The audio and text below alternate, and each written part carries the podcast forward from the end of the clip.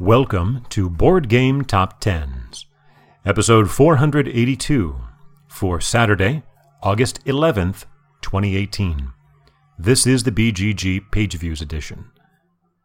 Tumbling 13 spots after spending two weeks in the top 10, all the way down to number 20, is Azul by Michael Kiesling, published by Plan B Games with 15,449. That's a decline of 6,000, or 28%, but is 2,600 more than last week's number 20, and is the highest uh, number of page views for number 20 since January 27th. And of course, the reason for that is the influx of interest post Gen Con. Entering at number 19 is Scarabya by Bruno Cathala and Ludovic Maublanc, published by Blue Orange Games with 15,000 808, that's 360 more than Azul, a gain of over 6,000, or 71%.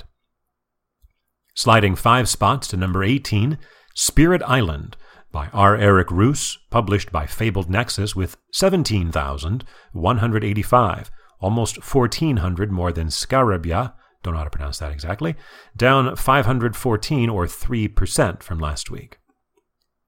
Re entering at number 17, Kingdom Death Monster by Adam Poots, published by Kingdom Death with 17,367, uh, about 180 more than Spirit Island, 6,000 more than last week, a 53% increase. Entering at number 16, Before There Were Stars by Alex Cutler, Alex Graffeo Cohen, and Matt Fantastic, published by Smirk and Dagger Games, with 17,000 542, 175, more than Kingdom Death Monster. Entering at number 15, Brass Birmingham by Matt Tolman, Martin Wallace, and Gavan Brown, published by Roxley Games with 18,232, 690 more than Before There Were Stars, a gain of almost 10,000, or well more than double what it had last week. Sliding from number 3 all the way down to number 14 is Tiny Epic Mechs by Scott Almes, published by Gamelyn Games with 18,336, 104 more than Brass, down almost 14,000 from last week, or 43%. Entering at number 13, Return to Dark Tower by Rob Daviau and Isaac Childress, published by Restoration Games with 18,357, 21 more than Tiny Epic Mechs. Sliding one spot to number 12 is Scythe by Jamey Stegmaier, published by Stonemaier Games, with 18,910. It's 560 more than Dark Tower, a gain of 290, or 1.6%. From number 12, Scythe, down to number 18, Spirit Island, is a span of less than 1,700 views, so extremely tight in that range. The gap is about 1,100 up to number 11.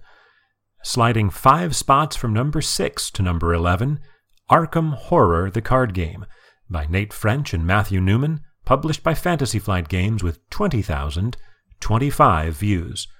1,700 down from last week, a decline of 8%, and ending a run of 18 consecutive weeks in the top 10.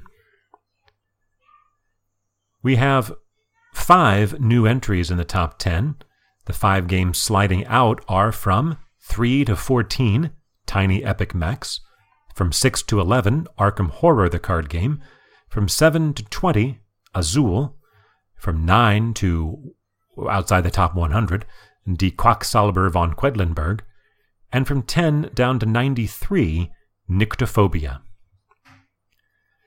Our first new entry is at number 10, re entering after only a week away. Last week it was number 16.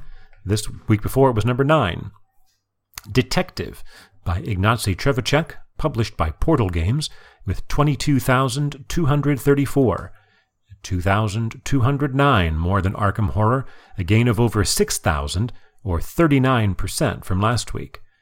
That total is also 3,100 more than last week's number 10, 1,200 more than the number 10 from two weeks ago, and the highest number 10 we have seen since March 24th. Our second new entry, returning after 15 months away, and charting for the sixth time, at number 9 is Brass Lancashire by Martin Wallace, published by Roxley Games, with 23,993, 1,700 more than Detective, a gain of 5,700 or 31% from last week when it was number 12. This is the original Brass, now rebranded Brass Lancashire. It has been re implemented as Brass Birmingham, which we heard back at number 15. Uh, the Kickstarter for this classic economic game raised one and a quarter million dollars, and it is now arriving to backers about six months late. Dropping back to number 8, where it was two weeks ago, from number 4, where it was last week, is Terraforming Mars by Jacob Fryxelius, published by Stronghold Games with 24,141, 148 more than Brass, down 1,300 or 5% from last week. Our third new entry is at number 7, Arkham Horror, the third edition, by Nikki Valens, published by Fantasy Flight Games with 24,417, about 270 more than Terraforming Mars. Arkham Horror is a cooperative Cthulhu themed board game. This third edition is a reimplementation of Arkham Horror, the first edition, from 2005, currently ranked 240 on Board Game Geek, and Eldritch Horror, which apparently they are considering to be Arkham Horror, the second edition, from 2013, currently ranked number 47 on Board Game Geek. Sliding one spot to number 6 is Everdell by James A. Wilson, published by Starling Games with 26,709. That's 2,300 more than Arkham Horror, about 2,500 more than last week, a 10% gain as it rebounds from its dip in last week's score or number of views, but still loses one more position. Climbing three spots from number 8 to number 5 is Villainous by Prospero Hall, published by Wonderforge with 28,216, 1,500 more than Everdell, a gain of almost 8,000 or 38% from last week. Our fourth new entry, at number 4, is Hitler's Reich by Mark McLaughlin and Fred Schachter, published by GMT Games, with 38,199, almost exactly 10,000 more than Villainous. It's part of a new game series for GMT called the Card Conquest System, quote, in which players recreate epic military conquests of history in short, comparatively simple and easy to learn, but hard to master games. Our highest new entry is another debut at number 3, Keyforge, by Richard Garfield, published by Fantasy Flight Games with 48,303, almost 10, a little over actually, 10,000 more than Hitler's Reich, and so about 20,000 more than Villainous at number 5. The subtitle of Keyforge is Call of the Archons. It is a unique game that's capital U, capital G, unique game, wherein each copy of the game has unique components from every other. This unique game, Keyforge, is a it's like a CCG, but every deck is unique and is designed not to have deck building. At number 2, after 14 weeks at number 1, sliding one spot is Gloomhaven by Isaac Childress, published by Cephalofair Games with 50,078 views. That is about 1,700 more than Keyforge, uh, and it gains about 2,000 or 4%, which means that without that gain, it would have lost out not only on number one, but also on number two.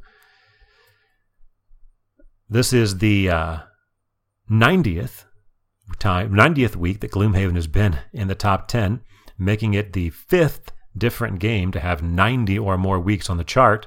But in more rarefied company, it's the 10th time it has been at number two, making it only the fourth different game to have 10 or more weeks at number two. It's interesting that Gloomhaven has 90 weeks on the countdown. Terraforming Mars has 104. So those are number one and number two in duration. The number three longest running game is Brass Lancashire with six. The last time only two games in the top 10 had 10 or more weeks, you have to go all the way back to September 28th of 2016, almost two years ago, when those two games were Pandemic Legacy Season 1 and Scythe. Uh, Gloomhaven has been the number one game for 39 of the last 41 weeks, interrupted by only by two weeks from the seventh continent there in the middle. And Seventh Continent was also the number one for the four weeks before Gloomhaven's run.